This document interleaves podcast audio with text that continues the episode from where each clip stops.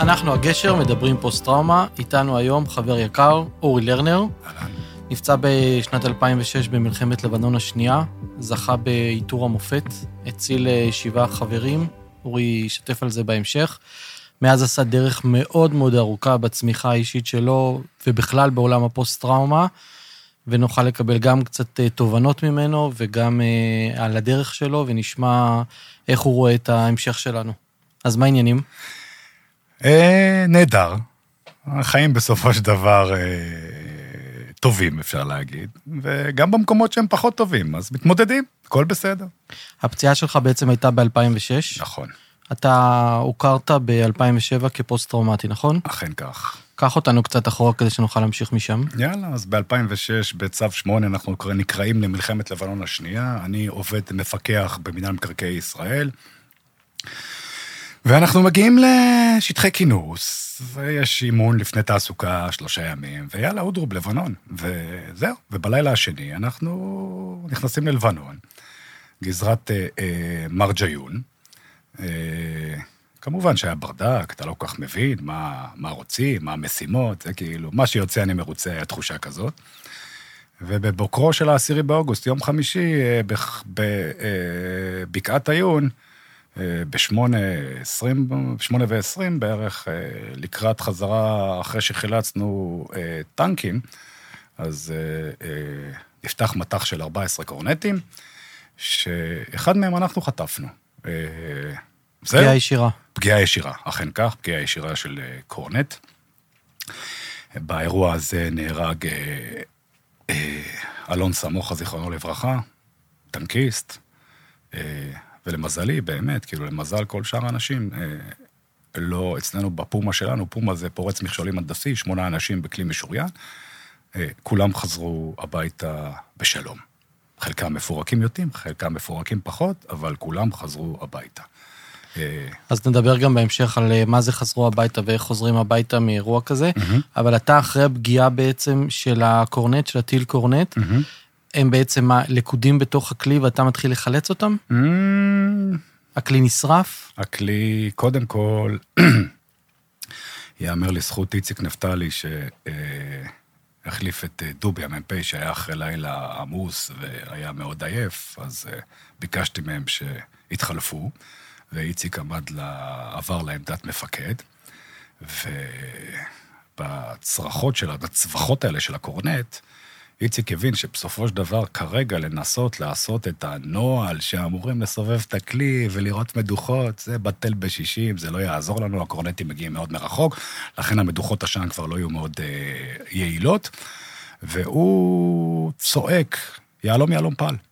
הוא מחליט שהדבר הכי נכון כרגע זה למי שיכול לצאת מהכלי, צא מהכלי. ושלושה מצליחים לצאת לגמרי, אני עומד על הסיפון של הכלי, וכשאני עומד על הסיפון של הכלי, הטיל נכנס, אה, תחושה, יש לך חום שעובר לך מהעכוז עד עמוד השדרה, ככה חום נעים, גל הדף שמעיף אותך איזה כמה מטרים באוויר, כמו בסרטים, ואני מוצא את עצמי שוכב על הבטן, ומבין שבסופו של דבר, אה, וואלה, אכלנו, נפגענו. אה, לוקח לי כמה שניות להתעשת, אני מסתכל, אני מבין שבעצם, וואלה, חסרים אנשים, כאילו הם לא למטה, הם בתוך הכלי. וכנגד כל ההיגיון, אני מחליט, כאילו, זה מאוד מלחיץ, מאוד מפחיד הסיפור הזה, שאתה מבין, אתה לא מבין עדיין לקראת מה אתה הולך, כי בסופו של דבר, אתה לא יודע מה קורה שם בתוך הכלי. אבל אתה נזרק הצידה אני נזרק מההדף, הצידה, אני, כבר שוכב על הרצפה. מדמם, לא, פציעה, לא מדמם. קם, פוקח עיניים. אה, דופק לעצמי בגוף לראות באמת שוואלה, שהכל במקום, כי אתה לא מבין בזה שזה... בשבב של שנייה אתה כאילו עובר ממוד אחד למוד שני, אז אתה באמת רואה... אה, אבל ש- אתה מבין חטפנו טיל? אני מבין ש... אני, אני כבר, כשאני עומד על הסיפון, מה שיפה בכל האירוע זה שהיו 14 קורנטים. אז כשאני עומד על הסיפון, אני כבר רואה טנק מקדימה מקבל, אז אתה רואה את הקורנט, כאילו, את הכדור האש הזה שנכנס בטנק, זה... אתה לא צריך להבין יותר. אתה כבר מבין שוואלה, עוד שנייה זה אצלנו. וזה אחרי שנייה באמת וואו. היה אצלנו, כן. והיה שם... אה, אה, בפומה אין אה, כבש אחורי, אז אתה צריך לטפס על הכלי, אתה מטפס על הכלי, ואז הגובה שלי מטר שמונים, ואתה באיזה עוד מטר וחצי, אתה צריך להסתכל לתוך הכלי, אז אתה במין איזה זום כזה של איזה שתיים וחצי מטר, עומד, ואתה כאילו פותח את העיניים, ואתה כאילו, אתה מבין מה אתה רואה, אבל אתה לא רוצה כאילו באמת כאילו להבין עד הסוף. אין רגשות בשלב הזה, אתה נאטם לחלוטין, ויש שם מרחץ דמים מאוד רציני שם בתוך הכלי. ובשיתוף פעולה של כל האנשים שם, אה, הצלחנו בסופו של דבר להתפנות מהכלי, לוקח עוד איזה 45 דקות עד שמגיע, אני אקצר ככה את הסיפור, עד שמגיע הטנקים, וממש כאילו אוספים אותנו כמו איזה פלנגות, יושבים על הטנקים, אתה יודע, אין מקום לכולם בתוך הטנק. זהו, וזה... ואנשים עם כל הפציעות? כל אחד עם הפציעה שלו, אתה יודע, את האמת שכאילו, היה שקט מופתי, זה באמת, היה שם אופציה לצרחות אימה. וכל אחד מהמקום שלו בחר ל... ככה להתכנס בתוך עצמו, ולא לעשות עכשיו, אתה יודע, דרמות וצרחות, וכל מי שאתה יודע, מי שהיה פנוי, עזר, ומי שהיה פחות פנוי, לא עזר. וזה בסדר, זה חלק מהעניין, אתה יודע. יכול להיות, את העיטור מופת אני קיבלתי, כאילו, זה לא שאני אשמע איזה... אני קצת, אתה יודע, טיפה להתבלטתי, ניהלתי את זה קצת, אתה יודע, בצורה שאני חשבתי, אבל אני מבחינתי, אה, באמת, העיטור מופת הזה הוא שמינית שלי, ושבע שמיניות של כל בן אדם, יש לו שמינות בעיטור הזה. אני ייצוגי קיבלתי אותו מבחינתי. וזה האירוע שגם דובי נפצע בו, נכון? זה האירוע שגם אה, דובי גניש, מ"פ בהנדסה, שדובי, אני משרת איתו עוד ביחד בסדיר, מגיל 19, אה, כן? והוא חבר, הוא אח, אני בקשר עם דובי, בקשר טוב עם דובי. וזה לא פשוט, פתאום לראות חבר שלך מהסדיר. עברו שנים כבר, עברו 18 שנה, אנחנו נפצענו בגיל 36.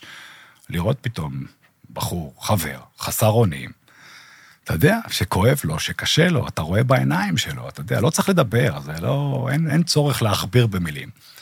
וזה מכווץ אותך, זה מכווץ אותך. כבר אז באירוע מבינים, נגיד, מי שמאבד יד או מאבד רגל, כבר רואים את זה בשטח? כן. אני לא רוצה להיכנס לך יותר מדי לתיאורים. הרגל ככה, אתה יודע, תלויה על גידים, זה קשה, זה לא פשוט לראות את המראות האלה, זה באמת שזה לא פשוט. כמובן שזה מלווה עם ריח, שתחשוב של אה, אה, האבק שרפה עם הדם, עם החום, שזה מתערבב, זה נותן איזה ריח שלא עוזב.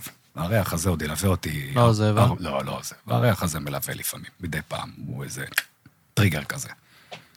ואז בעצם מתחיל המסע, או, או אתה אפילו בכלל לא יודע לא, שזה מסע, אתה... אני לא, כן, אני לא יודע שום דבר. אני חוזר הביתה, אה, ככה...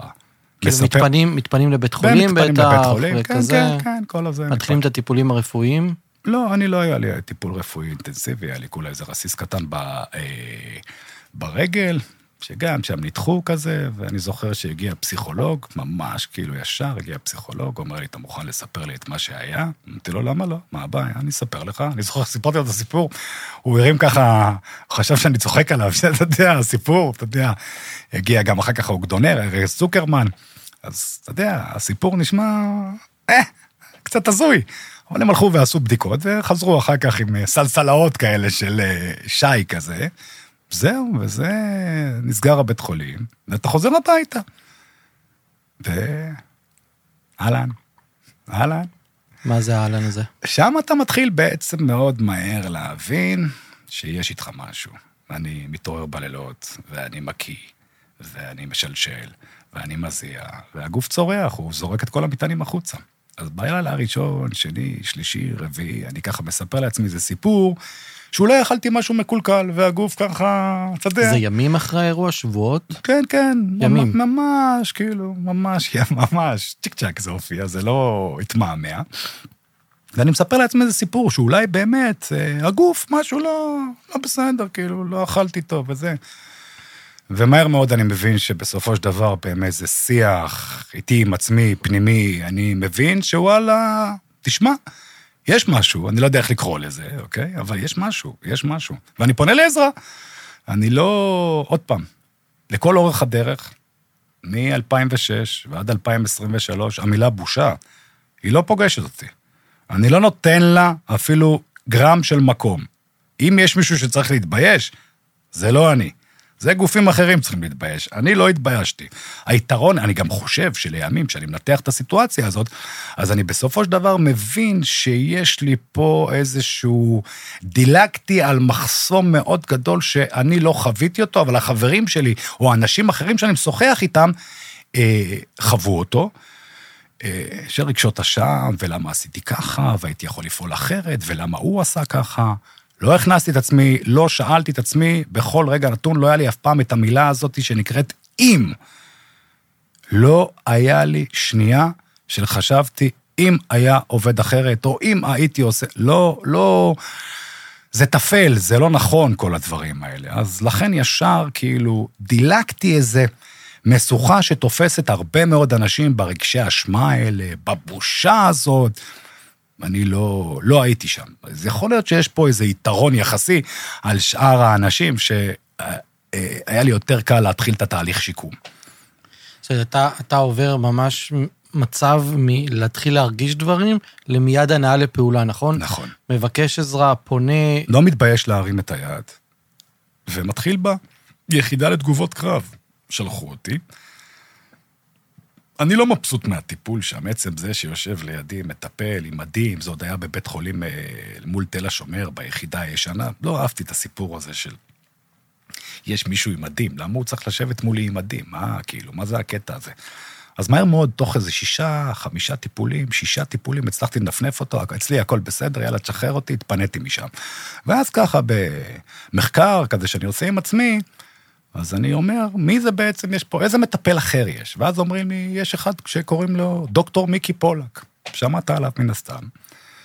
ודוקטור מיקי פולק, אה, לפני שאני ממשיך, אני באמת אה, חייב, אתה יודע, זה אחד, לכל בן אדם יש בחיים שלו אנשים שהוא פוגש שנהפכים למין איזה עמוד, אה, עמוד מאוד משמעותי בחיים שלו.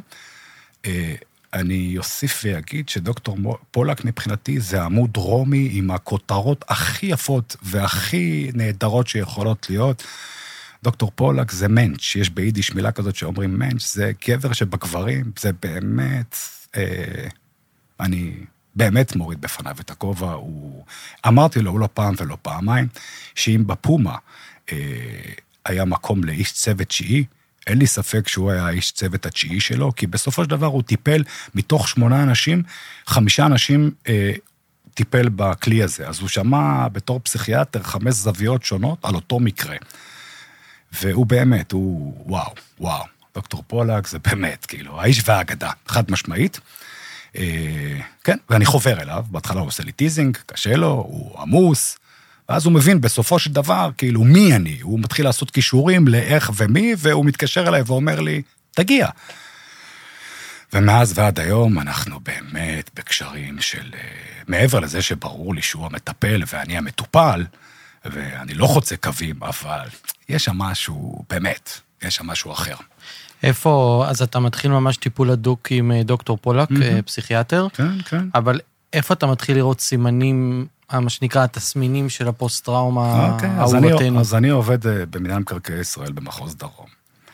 ו... חזרת לעבוד אגב? כן, אחרי כן, ה... כן, אוקיי. כן, אני ישר חזרתי לעבוד. אה, אני עם שלושה ילדים קטנים בבית, שש, ארבע ושנתיים. תכף נחזור לזה. ואיפה זה פוגש אותי? זה פוגש אותי שאני נוסע באזור צאלים ואני רואה טנק על מוביל, אז אני עוצר את האוטו ומקיא. זה פוגש אותי בכאלה מקומות, שזה פתאום, וואו, כאילו, מאמצע שום מקום, כאילו, אתה בום, מקבל כאילו את האירוע, כאילו... קשה להסביר את זה לצופים, אתה יודע, חברינו הפוסט-טראומטיים או הפוסט-טראומטיים יוכלו, אני יודע, יותר להזדהות עם זה, אבל אתה בשנייה, כאילו, חזרת לאירוע. אתה שם. ולוקח תקופה מאוד ארוכה בשביל להבין שגם אם אתה נמצא שם, זה בסדר, אתה לא באמת שם. אתה בישראל, אתה מוגן, זה עוד איזה מנגנון שיש במוח, שאין מה לעשות. כנראה ניקח אותו עד סוף ימי חיי. זהו. מתי אתה פונה למשרד הביטחון? למשרד הביטחון אני פונה, כן, די מהר למשרד הביטחון. מאוד מהר למשרד הביטחון פונה, ומשרד הביטחון בתקופה היפה של 2006 זה לא משרד הביטחון של היום. פעם היה מעקבים, פעם היה עניינים, היה שמח פעם באגף שיקום, היום יבש. אה, זהו, ואתה מתחיל את ה... אתה יודע, יאללה, בוא נג'עג'ע. עם העיטור מופת, בלי העיטור מופת, מוצאים אותי 20 אחוז זמני.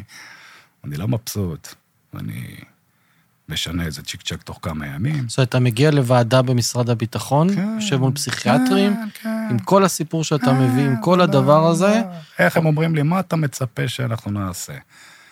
אז הסתכלתי, הבנתי שכבר הוועדה הזאת, חלאס, זה לא משנה מה שאני אגיד כבר, אני לא, לא בכיוון בכלל. אמרתי תראו, בפן האישי אני חייב להגיד לכם. מה אני מצפה? אתם באמת רוצים לשמוע מה אני מצפה? אני מצפה שלושתכם, אני לא אשכח את זה שאמרתי. תרימו את הכיסאות, את התחת המדושן שלכם מהכיסאות, ואני רוצה לשמוע מחיאות כפיים. אני רוצה לשמוע שתמחאו לי כפיים. על זה, של מה שקרה לי, ואיך שאני מתמודד היום, מגיע לי כפיים. ויצאתי מהחדר, זה הכל. וקבעו לי 20 אחוז זמני. כאילו, עוד איכשהו, אתה יודע, נתנו לי, כאילו, אתה יודע, עשו חסד, לא ניתן לך 10 אחוז בדלת המסתובבת, נשאיר אותך בינתיים במועדון. זהו, ואתה יודע, בסופו של דבר, ואז אתה יוצא למאבק. אה, מאוד נעלבתי, באמת, אם היה לי תחושה, אז הייתה התחושה של עלבון, שפאק, כאילו, חבר'ה, אני בן 36, אני מתנדב למילואים, אחוז אחד מהאוכלוסייה עושה מילואים בשירות קרבי. כאילו, אתם עלה, אתם, זה הצבא הזה, זה לא, אתם קבעתם, נתתם לי עיטור מופת על, ה, על ה, מה שאני עשיתי. אני מצפה, אני שאפתי למקצועיות, למצוינות. לא פחות מזה ציפיתי, עוד הייתי נאיבי, אתה מבין? ומהר מאוד התבדיתי והבנתי, והיה הרבה מאוד... זה בסדר, אתה יודע, חלק מה... חלק... אני עוצר אותך שנייה אוקיי. רגע. אנחנו מדברים על 2007, מהמם, סדרי גודל. אנחנו היום 2023. נכון? חלק מהחבר'ה, למרות כל הרפורמה והוועדות והזה, מתארים את אותן תחושות. מהמם. המדינה עדיין לא רואה אותנו, המדינה עדיין לא נמצאת באירוע. משרד הביטחון. לא מבין עדיין את האירוע הזה. חד משמעית, משרד הביטחון רחוק. הוא ברתק, משרד הביטחון ברתק, ובמקום לראות חי, הוא משחק עם אמצעים כחולים. הוא עושה כאילו. זה הסיפור. משרד הביטחון, לצערי הרב, אוקיי? לא מבין את גודל האירוע של איפה שהוא נמצא. הוא, במקום להיצמד למציאות, הוא ממציא לעצמו איזו מציאות מדומה שלא קיימת. וימים יגידו, ימים אה, באמת. אז עכשיו הם כאילו במין מטוטלת כזאתי של ממקום שהם היו מאוד אה, אה, רעים so called, עכשיו הם מאוד so called פתוחים, אבל אתה אומר, חבר'ה, לא באמת קורה משהו. תראה, זה חצי מדויק, אני אסביר לך גם למה. תראה, בוא נתחיל בזה שבאמת ובתמים, אני מכיר את כל שרשרת הפיקוד באגף השיקום, מהחיילת ועד ראשת האגף, ואני חוזר ואומר, אין אנשים רעים באגף השיקום. יש דבר אחר. יש סיפור שהקליינט, המוצר קצה, הנכה, תקרא לזה מה שאתה רוצה, הוא לא מבין, אף פעם לא לימדו אותו, למה הוא הולך. ועדה רפואית של משרד הביטחון. אתה לא לימדו אותך בבית ספר, אין כזה שיעור אה, מחנך על ראה ערך בירוקרטיה. ולכן מה קורה? מתי אתה מגיע למקומות האלה? שאתה חלש. ואז כשאתה חלש, אתה, אתה רוצה עזרה. והעזרה, אם אתה לא מבין את ה... סלח לי שאני קורא לזה משחק, אז אתה מתנגש עם הראש במין איזה חומה. וזה משפיל, וזה כואב, וזה מעליב. וזאת הנקודה שבעצם הבן אדם מתחיל לייצר מרמור כלפי המערכת.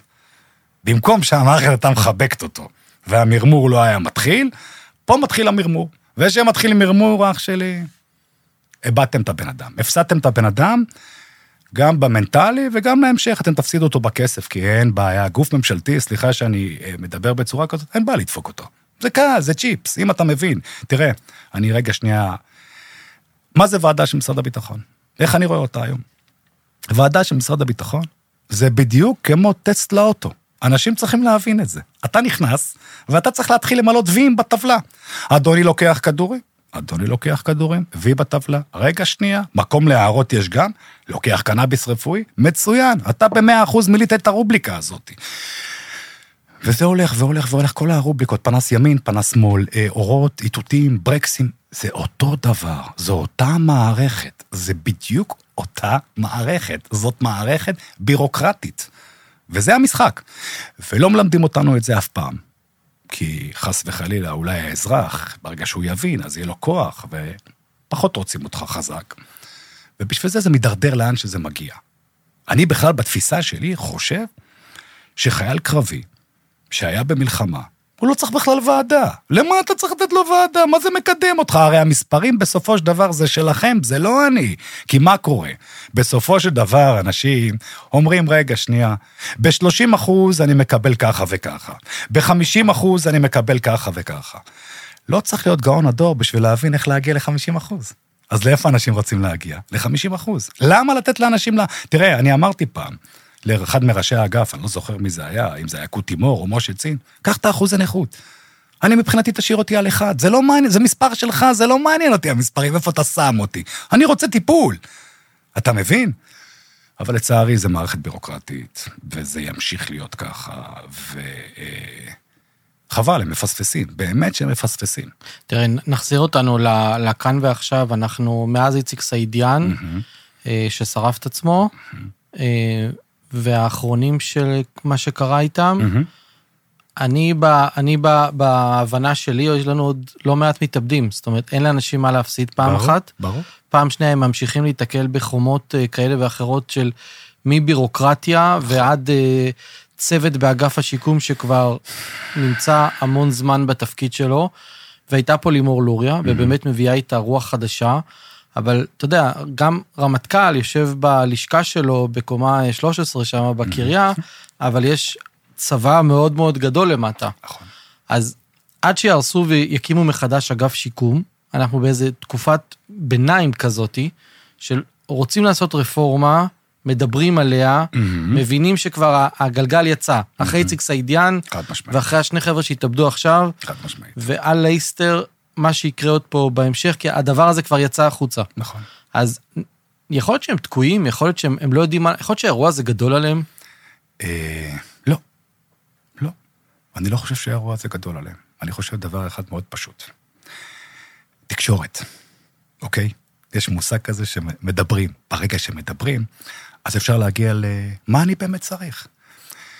זה שראיתי באמת הפודקאסט עם אה, לימור, אז היא באמת, בפן האישי, אני לא יכול להגיד עליה מילה אחת רעה, אישה חיננית, נחמדה, אני באמת, בפן האישי, אני והיא, אין לי שום בעיה איתה, אני תמיד היא זמינה עבורי, הכל בסדר. יחד עם זאת, לימור לוריה, חושבת בצורה קפיטליסטית, נוראית, שלא מתאימה בעבורנו, אנחנו צריכים חיבוק.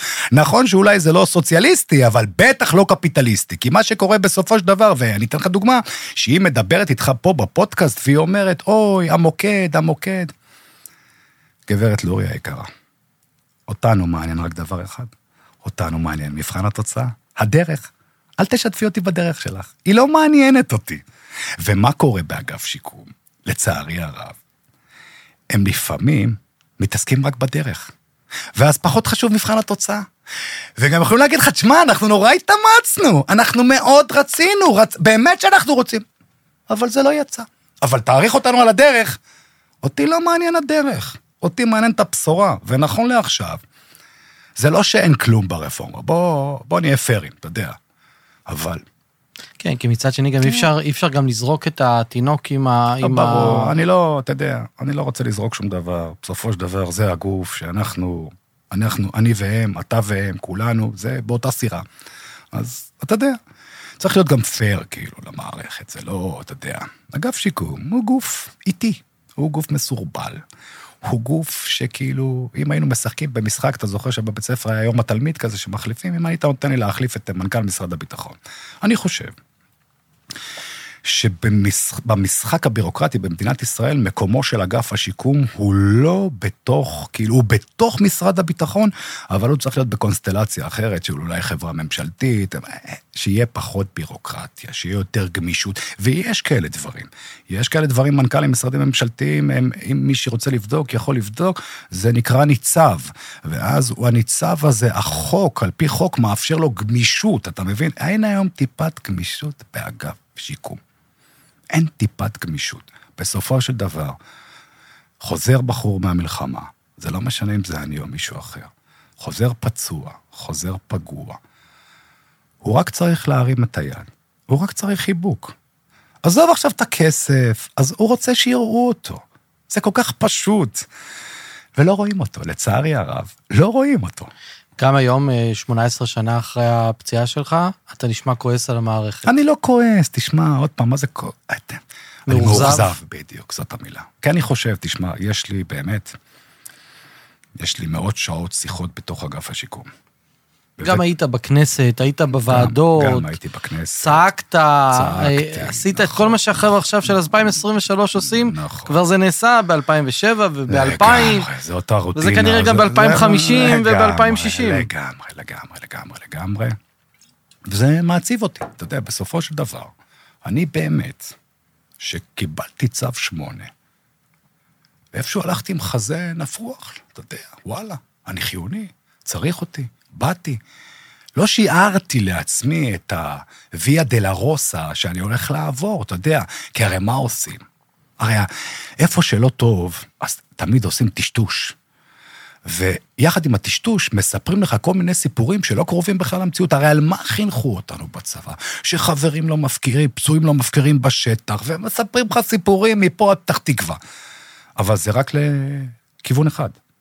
הכיוון השני, זה לא חל על הצד המשלח, זה רק עלייך זה חל, אוקיי? עליי, עלינו. וזו סתירה מצלצלת לפנים. עכשיו, תשמע, שעכשיו יש את הטרנד הזה של המתאבדים. למה אני, כאילו, צריך להעלות סרטון לפייסבוק ולקרוא לאנשים באמת בקריאה נרגשת ככל שאני יכול להוציא ממני? תעצרו. תעצרו, חברים, זאת לא הדרך. איפה אגף שיקום? מה, הם לא יכולים לעשות קמפיין? איפה אגף שיקום שאחרי איציק סעידיאן דיברתי, וזה לא משנה בכלל מי דיברתי, אבל דיברתי, ותאמין לי שדיברתי. מה הבעיה לעשות ניידות? מה השטויות האלה? מה אתם ממציאים בירוקרטיה? אם תיתן לי עכשיו חודש ימים, תטיל עליי את המשימה, בחודש הבא יש לך ניידות. בכמעט בלי בכסף. למה? כי אחד, צריך לשתף את האוכלוסייה. רק בוא נסביר, אנחנו מדברים על ניידות. כמו הר"ן, יש דברים שקיימים על המדף, לא צריך להיות חכם גדול, כדי, יש משהו שמוצר שעובד. שאם עכשיו הלום קרב אה, אה, מתקשר בלילה למוקד של נפש אחת, אז לא ישלחו לו משטרה הביתה. כי שוטר לא יעזור פה. פה צריך איש מקצוע, פה צריך דוקטור פולקים כאלה שיבואו. ואם הוא מכניס את עצמו למין איזה לופ שהוא כאילו באיזה מצוקה כלכלית, אז ייתנו לו מעטפה עם עשרת אלפים שקל או עם עשרים אלף שקל. הדרך לקזז בהמשך היא מאוד פשוטה. ואז אתה מוריד לו את כל הלחץ. כל האוויר אתה בשנייה מוציא לו, וואלה. הוא מסתכל, יש לי כסף עכשיו כרגע ביד. לא משנה מה הוא יעשה כרגע עם הכסף, גם שיבזבז אותו. אבל באותו רגע הוא שכח את הסיפור של ההתאבדות, פתרת. אותם עלומים שבמקום כאילו אה, לשתף אותנו, אתה יודע, תן להלום קרב כזה כאילו לנהוג בניידת הזאת. ירגיש חלק מה... איפה אנחנו בכל העשייה הזאת? כאילו, אתה יודע, למה אנחנו לא משולבים בתוך הסיפור הזה? מצד אחד אני שומע כל מיני סיפורים על שיח. הוא שיח עקר. אם אין בשיח הזה אופרטיבי, שאני, אורי לרנר, מקבל תאריך ושעה תתייצב, מה זה שווה השיח הזה? מה זה שווה? תשמע, בסופו של דבר, במבחן המציאות, איך יודעים שגוף ממשלתי הוא, אני לא רוצה להשתמש במילה, אני אשתמש בה בכל כושל, שאתה שומע אחד פרסומות ברדיו, אוקיי? אני, יש איזה ליין כזה באגף, אתה לקוח. אני לא לקוח. אתה יודע למה אני לא לקוח? כי אם הייתי לקוח, אז הייתי יכול להחליף את הספק. אבל פה הוא ספק בודד, אז אני לא לקוח. ואם אני לקוח, אני לקוח שבוי בתוך המערכת, אתה מבין אותי? כל המיקורי חוץ האלה, אתה יודע כמה שעות יש לי איתם? הקנאביס הרפואי, אלפיים, כל אחד כמה הוא שמשלם. אתה יודע היום כמה פעמים אני מחזיר? הרי, אתה יודע, המוקדים האלה, הם לא מסוגלים לעמוד בעומס. כי זה מיקור חוץ, וזה לא משנה להם, וזה לא אכפת להם, כאילו, בסופו של דבר. ואז מה אני עושה היום? כבר אחרי שהייתי מתרגז פעם בחודש, כי הכסף לא נכנס. לא אני... כדאי להסביר רק לאנשים. אה, החזרים. החזרים, מה כן. זה אומר? אתה למשל, יש לך רישיון אה, רפואי לקנאביס. לקנאביס נכון, רפואי, נכון. אתה הולך לבית מרקחת, נכון. לפי מרשם של רופא, כן. קונה, משלם מכספך את נכון, הקבלה הזאתי, נכון. מגיש למשרד הבריאות. משרד ומי- הביטחון. משרד הביטחון, נכון. ומפה נכנס לשלב המתנה. בדיוק, אדוני, תמתין. פרוסס. עכשיו, מה עשיתי? במקום להתרגז פעם בחודש, אני מגיש את החשבוניות פעם בשנה, אוקיי? אז אני מתרגז רק פעם בשנה. כי ידעתי למצוא לעצמי, הבנתי שבסופו של דבר זה מטלטל אותי הדרק הזה. על הכסף, נכנס, לא נכנס, אתה מתרגז, אתה וואי, אתה מייצר איזה דרמה שכאילו קיימת, לא קיימת. עצרתי, הבנתי, פעם בשנה, תחזירו לי את הכל פעם בשנה. אבל אני כבר שומע כל כך הרבה זמן, שרק עוד שנייה, אורי, עוד רגע ממש, אתה תקבל כרטיס אשראי נטען, שזה לא איזה המצאה שלהם. אתה נכנס היום לדואר ישראל, אתה יודע, אתה מטעין ויזה, מטח, שקלים, יורו, דולרים. תן לי את הכרטיס המעפן הזה, תטעין אותו בכמה שאתה רוצה, ואיתו אני משלם. אין שום, אין שום פעולה שקשורה בכסף שעוזרת לשיקום. זה לא יעזור. ומה שאני בסופו של דבר נהייתי ברפורמה הזאת, אני נהייתי ספק בעל כורחי של משרד הביטחון. אתה מבין את זה? טיפולים אלטרנטיביים, פסיכולוגים, פסיכולוגים לאישה, פסיכולוגים לילדים, אה, קנאביס רפואי. אם אני אשתמש בכל הסל הזה, אני פתוח כל חודש ב-8,000 שקל. אובליגו. כל פעם, אתה יודע. עכשיו, אתה יודע, זה לא מגיע בזמן. מילא היו אומרים לי, תשמע, על כל איחור אנחנו נשלם לך כמו שאתה מאחר לגוף ממשלתי ונותנים לך ריבית של אלוהים ישמור, אתה תקבל החזרים לפי העיכובים. רגע, אז בוא, בוא נתעכב על זה. ל, ל, ללא מעט אנשים להוציא מהכיס נכון, נכון. 6,000, 4,000, נכון, 8,000 נכון, שקל בחודש, נכון. זה אירוע סופר משמעותי. ולכן מה קורה? אם היום תשאל את אגף השיקום, חבר'ה, תגידו לי במספרים, כמה אנשים באמת משתמשים בטיפולים אלטרנטיביים? אתה תראה, אה, מספר מאוד דל של אנשים. כי אנשים נשברים. כי אנשים אין להם כסף. ספייר, אתה כן. מבין? עכשיו, מה הבעיה? כאילו, מה אתם כאילו... אתה, אה, כאילו, הרעיון שלעצמו הוא נהדר. גם הטיפולים אלטרנטיביים, עוד פעם, באו לך על איזה סכום של 5,000 שקל. איך הגעתם לסכום הזה, חברים? איך הגעתם? אני, אם אני הולך, רוצה לממש את הזה, אני בחודש העשירי, נגמר לי הכסף של 5,000 שקל. נגמר הכסף של 5,000 שקל, טיפול שאני הולך עולה 500 שקל. למה לא חשבתם? למה לא לקחתם טיפול הכי יקר? עכשיו, גם לוריה, שהיא הייתה פה, אז היא מדברת על טיפולים, אז איך היא אמרה לך? טיפול יכול להיות פעם בשבוע, פעמיים בשבוע, או כמה שצריך. אז מה ההבדל בין uh, טיפול אצל פסיכולוג או טיפול במים? למה את מגבילה אותי? כי אין להם שום דבר שהוא סדור, אין שם מחשבה עמוקה של רגע שנייה, בוא נעצור. רגע, אם אורי לרנר, נגיד לצורך העניין, הוא לא משתמש כרגע בדוקטור פולק ולא משתמש בפסיכולוגית, בוא נחזק לו את הטיפולים על... אין דבר כזה. לא, יש לך 5,000 שקל. אנחנו באמת uh, מנסים לסייע. אז מהעלבון, שאני יכול רק עשרה חודשים, לא צריך, אל תיתנו לי שום דבר, לא הולך, לא משתמש בזה. לא משתמש בזה. לא רוצה את השירות הזה. אם אתם לא יודעים לתת לי שירות מצוין, לא, לא, אני לא זורם איתכם על הבינוניות שלכם. לא מתאים לי הבינוניות הזאת. אולי זה חלק מהסיבות שגם 100 אלף בחוץ עדיין לא הלכו לתהליך של הכרה? נכון. עכשיו, מה יקרה כשהמאה אלף האלה ילכו לתהליך של הכרה? תראה, עוד פעם, אני לא יודע מספר. ישראל היא, היא, היא מכונה של, של מלחמות ומבצעים וטראומות נכון. ופצעים, ואנחנו... יש עכשיו 8,500 פוסט-טראומטיים מוכרים, לפי המספרים פחות או יותר, מה שאני כזה, מבין. כן, כן, פחות או יותר. בוא נדמיין שחודש הבא 5,000 איש מהמם. עכשיו מקשיבים, עלתה המודעות, אנשים מתאבדים, מבינים שיש מצוקה. בוא נדמיין ש-5,000 איש הולכים, שמים מכתב עכשיו, מעוניינים להיות מוכרים באגף השיקום. מה קורה? מה קורה? ייקחו מספר בתור, ותעמוד בתור, תמתין בסבלנות, אנחנו נקרא אז לך. חזרנו, ברור. חזרנו כמה שנים אחורה. לתקופת המתנה של כמה חודשים עד שנים לוועדות. כן, אז המסלול הירוק יהפוך למסלול ירוק בז'. אתה יודע, זה, תראה, באמת, כל המונחים האלה, אני אתן לך איזה משהו ככה. ב-2005 היה יושב ראש ועדת העבודה והרווחה, חבר הכנסת אלאלוף. ובאחד הדיונים שהיו שם, זה היה החבר משה צין, היה ראש אגף שיקום. וחברת הכנסת קארין אלהרר שאלה אותו, תגיד, משה, אין לכם קייס מנג'רים? אתה יודע מה קרה למחרת באגף שיקום? נוצר מושג חדש, case manager. יש להם כל מיני מושגים ערטילאיים כאלה, שכאילו אם אתה פורט אותם, אז הם ריקים מתוכן. אבל זה נורא סקסי היה להגיד בזמנו, יש לנו case manager. אין לך שום דבר רע בלה. אם אתה חושב, והם, והם כאילו, האבסורד הכי גדול, שהם באמת מאמינים שיש להם case manager. אבל אין לכם שום case manager. עוד פעם, ואין לי טענות כלפי עובדי האגף. אני לא מתלונן כלפי עובדי האגף. כל אחד שם מבחינתי, בפן האישי איתי, בצבע, באמת. אז אבל- משהו ב system? כן, זה כאילו, זה לעשות כאילו איזה וי כזה בטבלה, יעני, עשינו, גז, גזגז, עשינו, זה סתם.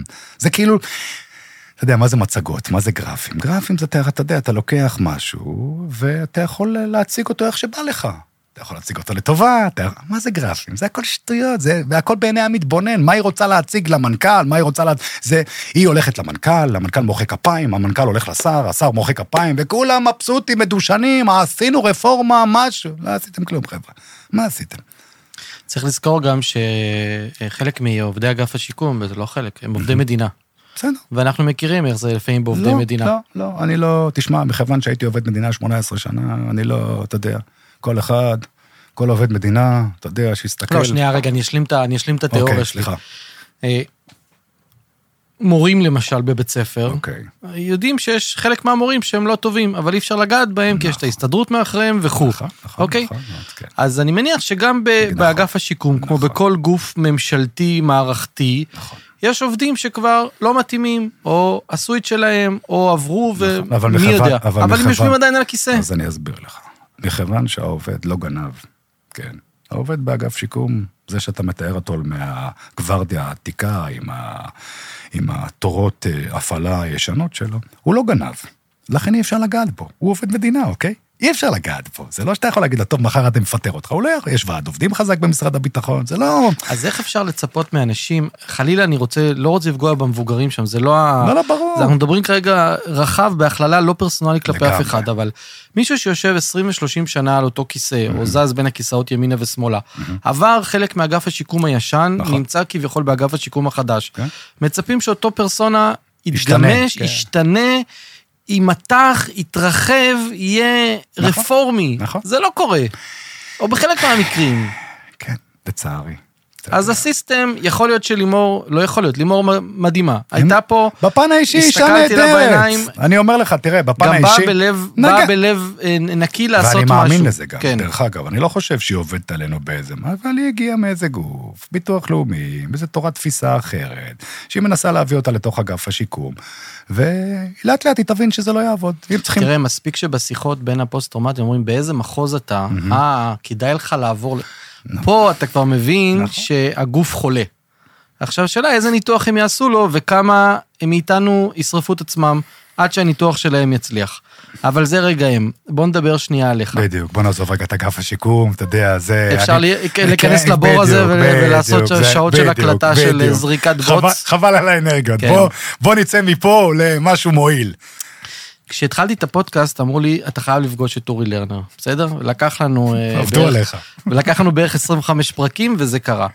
כי, כי אמרו לי, תשמע, אורי לקח את הפציעה שלו ואת המקום שלו וצמח ממנו. נכון. וזה פעם ראשונה שאני נפגשתי עם המושג, נכון. איך אפשר לצמוח מהדרק הזה, אז כאילו... אני אסביר לך, אני אסביר לך. תראה, בסופו של דבר, אתה יודע, אתה שומע את זה לא פעם ולא פעמיים מהלומי קרב, שגם אם היום הייתה איזו מלחמה, והיו אומרים לי, תשמע, לרנר, למרות גילך, אולי ת, תעשה לנו, בוא, בוא, הייתי בא עוד פעם, אוקיי? הייתי מגיע עוד פעם. כן? כן, חד משמעית. זה לא איזה סיסמה, הייתי מגיע עוד פעם. גם דובי היה מגיע עוד פעם. דובי כבר לא יכול להגיע עוד פעם, כי אין לו רגל, אז אתה יודע. רגל אחת, כמו כן, שאני מכיר כן, אותו כן, מהחצי שנה. הוא היה מגיע גם עם אה, הרגל הזאת. דובי לא היה מגיע עוד פעם, זה בסדר. דובי עבר טראומה אחרת, אתה יודע, זה... אני... הכאב שלי הוא נפשי, הוא סבל מכאבים פיזיים, זה שני עולמות שונים. אה, בסופו של דבר, אה, אתה יודע, בן אדם מגיע מהבית, איך אבא שלי אומר לי, אורילה, מתחת לעץ תפוחים, לא תמצא בננות. ומה אני מתכוון? בסופו של דבר, אתה יודע, הפציעה הזאת היא מאוד מורכבת, כי היא לא תופסת אותך, נגיד, רק בטראומה הפיזית של המלחמה, זה מציף לך את כל הדברים שהסתרת, אתה יודע. אז מאוד חשוב באיזה חוסן מנטלי ובאיזה בית גדלת, וכמה חיבקו אותך ואמרו לך, ילד שלנו מוצלח, או אימא שלי, אני זוכר שבצעירותי, שהייתי תלמיד גרוע, אמרה לי, אורי, תקשיב, אתה תלך עם האמת שלך, גם אם כולם יגידו לך שאתה טועה, אני מאחוריך. וימים שלמים היית מגיע לבית ספר, אוקיי? ומשם בעצם, אתה יודע, זה הכל בסופו של דבר מגיע ממה מה קיבלת. ובאיזשהו שלב שאני מתחיל את כל המסע שלי הזה בתוך הפוסט-טראומה הזו, בתוך ההבנה, בתוך הטלטול, הרי בסופו של דבר כל ה... אם אתה מספיק ערני לגוף שלך, לנשמה שלך, יש פעמוני אזהרה שמגיעים לפני כן. אז יש כמה דברים לעשות. או להקשיב לפעמונים ולפעול, או לכבות ולהגיע לגל, ואז אתה מתנפץ. מה זה הפעמוני אזהרה האלה? אתה יודע, זה בעיקר הבטן מתכווצת, ותחושות אי נוחות, ואתה מבין שיש איזו התרחשות שהולכת להתקרב. עכשיו, בהתרחשות הזאת, אתה מבין שאם אתה עכשיו תיכנס לקניון הומה אדם, אז זה לא, לא טוב. או שאם תיכנס לאיזה משרד ממשלתי כדי להתווכח איתם, זה עוד יותר לא טוב. לכן אתה מבין שבסופו של דבר, אתה צריך רגע לזוז הצידה, ללכת מגמה אחת אחורה, להיות עם עצמך, וזה בסדר לעבור התקף חרדה. אני תמיד זוכר שאיזה התקף חרדה שלא יהיה, אחרי 45 דקות הוא נעלם. הוא משחרר אותי כמו שהוא בא. לכן אני היום כבר מקבל אותו, קשה לי להגיד באהבה, אבל אני יודע כבר לקבל אותו, הוא כבר לא מפחיד אותי כמו שפעם הוא היה מפחיד אותי, אתה מבין? אז... ומהמקום הזה, שאני בעצם מבין ש... אה, שהחיים הם כבר לא יהיו אותו דבר, אימא שלי פעם שיקפה לי את זה ככה, אמרה לי, אוי אוי אוי, מה יהיה, אורי? אז אמרתי לה, תראה, אימא, באירוע שלנו חזר חבר בתוך ארון. לכן, אני מבסוט בזה ש... לא חזרתי בתוך ארון, והארון הזה, הוא עבר לי, לכולנו, לא רק לי, הוא עבר ליד האוזן, זה כאילו, והייתי יכול להיות קבור באדמה. אבל רצה, רצה מי שרצה וזה לא קרה, והבנתי שבסופו של דבר לשקוע לא יקדם אותי. החיים, מבחינתי, באירוע שם בלבנון, קיבלתי את החיים שלי עוד פעם במתנה, אוקיי? ואמרתי כל הזמן, שיננתי לעצמי, שחבל על הזמן, כאילו, כי אפשר להיתקע שם שנים, ולהיות מיואש, ולהיות חלש, אבל זה לא יקדם אותי. אני חי פעם אחת, ואני רוצה מהות לחיים האלה, אני רוצה להרגיש חיוני, ומהר מאוד אני מוצא את עצמי מתחיל להתנדב. אה, ההתנדבות הראשונה הייתה בבית החולים ספרא בתל השומר. חבר, אני לא אזכיר את השם שלו, הוא שנים בתוך הבית ולא יוצא, מסוגר, וחשבתי לעצמי, איך אני, איך אני אוציא אותו, להראות, ש... להראות לו שוואלה, אח שלי, יש מצבים הרבה יותר גרועים. ואני מוציא איזו עגלת גלידה כזאת מגניבה, ואני לוקח אותה, ואני מתקשר לדוקטור לק בזמנו, למנכ"ל, ככה תפסתי אותו באיזה שעת ערב, ואני נותן לו את המשנה שלי כאילו על רגל אחת, והוא מאוד מתחבר, ואני אומר לי, מה אתה רוצה? אמרתי, תראה, אין לי ספונסרים, אני אממן את זה, תעשה לי בבקשה מחיר עלות. והוא אמר לי, אתה יודע מה, כל עוד אין לך ספונסרים, מחיר עלות, מה שעולה לי לייצר, זה מה שאתה משלם, ומצאנו את עצמנו בבית החולים ספרא בתל השומר, כמובן בעזרתו של דוקטור מיקי פולק, כי אחרת אתה רוצה להתנדב, לא, לא, לא, לא, לא, זה לא פשוט גם להתנדב, איזה עמותה אתה, איזה, מה, אתה בן אדם פרטי, מה פתאום? ודוקטור פולק מחליק לי את הבירוקרטיה באמת, ואנחנו מוצאים את עצמנו בבית החולים ספרא בתל השומר, כל יום חמישי, מחלקים גלידות להורים, לצוות ולילדים. ואותו חבר פתאום קלט, אחרי כמה פעמים, שוואלה, המצב שלי לא כל כך נורא, כאילו, יש מצבים הרבה יותר אקוטיים. ומאז נפתחו לו העיניים. ו...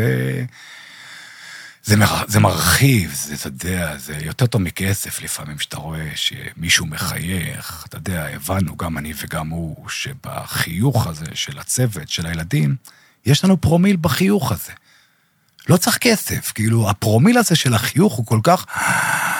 נותן לך אורך רוח, אתה מרגיש חיוני, אתה מרגיש טוב, ומפה, והתנדבתי בנט"ל עוד כמה שנים, וגם באגף שיקום, דרך אגב, התנדבתי עד לא מזמן, אבל פרשתי. אנחנו לא באותם מקצבים, אה, שחררתי. אה, אז זה ה... קח אותנו רגע, מעניין אותי לשמוע על mm-hmm. אורי האבא בתוך המשפחה. Mm-hmm. סיפרת שהילדים היו קטנים שנפצעת. ברור. איך הם חוו אותך, איך היחסים עם האישה, איך הילדים, מה קורה שם? אז היום, בסופו של דבר, אני נשוי. לאור אשתי המאמן. שזה גם הישג. שזה גם הישג חד משמעית לפוסט-טראומטי. כי אנחנו מכירים לפוסט-טראומטי, כן, כן. המספרים הם... אני, נשוי לאור, שהיא יודעת בדרכה שלה ככה להחזיק אותי אה, מתופעל, היא מתפעלת אותי די יפה, גם לפעמים שלא בא לי, זה לא אכפת לה, בא לי, לא בא לי. איך היא אמרה לי בהתחלה שחזרתי, זה שהלכת למלחמה זה בחירה שלך. הבית פה לא צריך לסבול מזה. ובאמת היה לי מאוד קשה בשנים הראשונות, הייתי, איך אה, שגרתי בדרום, גרתי במצפה, והיה לי רק את עומר והגר, ילדים קטנים, היה לי שעות, שעות, שעות על גבי שעות, הייתי מוציא אותם מגן בשעה ארבע, ועם עומר יורד למטה למחצבת הגבס, ומשחקים עם הפליימוביל של המשאיות, יושבים שם שעות, ובסוף המשחק אני גם אה, אה, מעלה אותו על שופל, ועושים סיבוב, והילד באורות, בניצוצות. ואתה חוזר מהמלחמה ואין לך סבלנות. אין לך טיפת סבלנות. אתה רוצה מבחינתך, אם היית יכול להכניס את הילד לתוך, אה, אה, להטביע אותו, אז היית עוד מטביע אותו, כי אתה רוצה את השקט, אתה צריך את השקט. אז גם התרחקת מהם, התנתקת מהם, אה, בצורות כאלה ואחרות. קצת, כן, קצת, אבל עוד פעם, באמת, אור לא נתנה לי, כאילו, היא לא נתנה לי ללכת לאיבוד, אתה יודע, היא איזה עמוד האש, היא כל הזמן דחפה אותי למרכז, לסנטר, זה באמת, אתה יודע, אני, וואו, זה...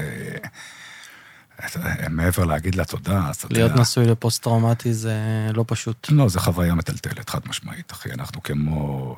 יש שיר כזה, היא מתנדנדת עולה ויורדת.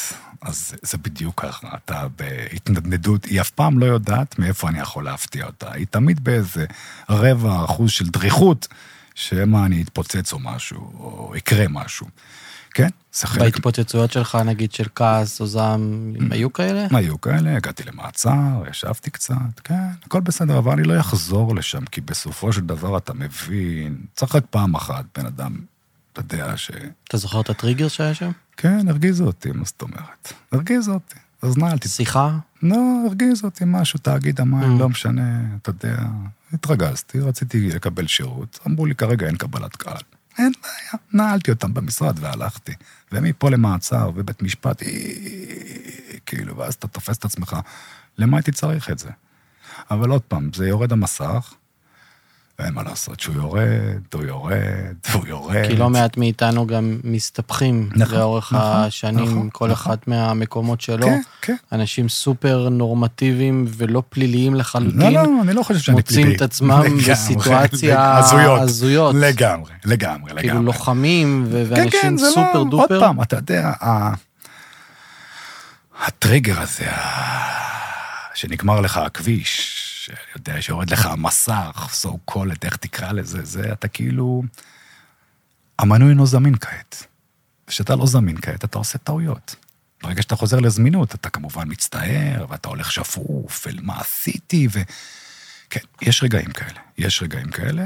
עוד פעם, כל אחד עם העבודה הפנימית שלו צריך להתרחק מהרגעים האלה. צריך להבין שעוד רגע זה קורה, אז לא להיכנס לשם, אלא לזוז הצידה. למשל, אם אתה עכשיו במפגש עם חברים, ואתה מבין שעוד רגע קורה משהו, אז הרבה מאוד אנשים, כמו שאתה מתאר את זה, הם מבוישים, אז הם נשארים בתוך החדר קפואים, והם התחילו להזיע, והם כנסו להתקף חרדה.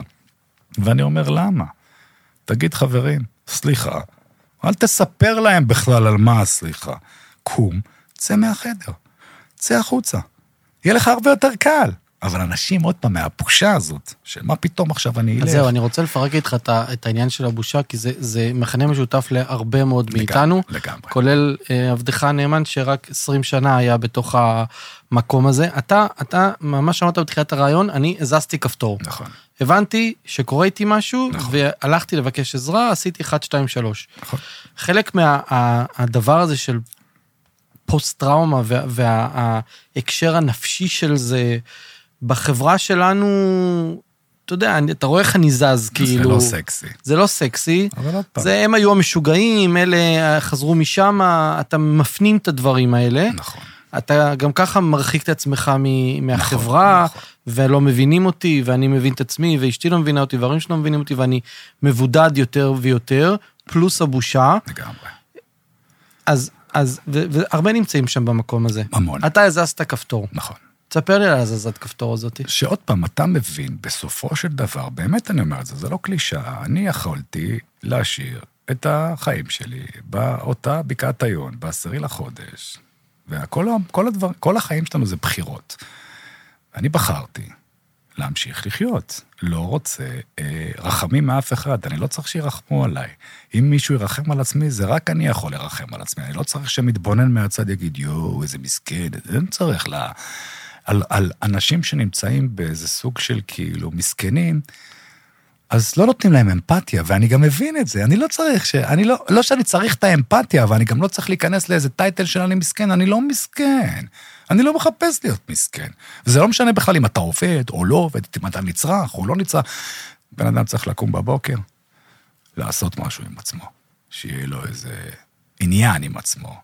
לא לשבת ועוד יום, ועוד יום, ועוד יום, ועוד יום. זה לא מוביל לשום מקום, זה מגיע, זה מעמיק רק את התסכול הפנימי, את האישי. זאת אומרת, לחפש ערך ומשמעות. חייבים, אחי, חייבים. הבן אדם צריך להבין. כמו שלקחת את אותו בחור עם הגלידה. בדיוק, בדיוק. פעולה קטנה, חד משמעי. וזז שם משהו מה זה. זז? עף, עף, עף, וכל אחד יכול לעשות את זה.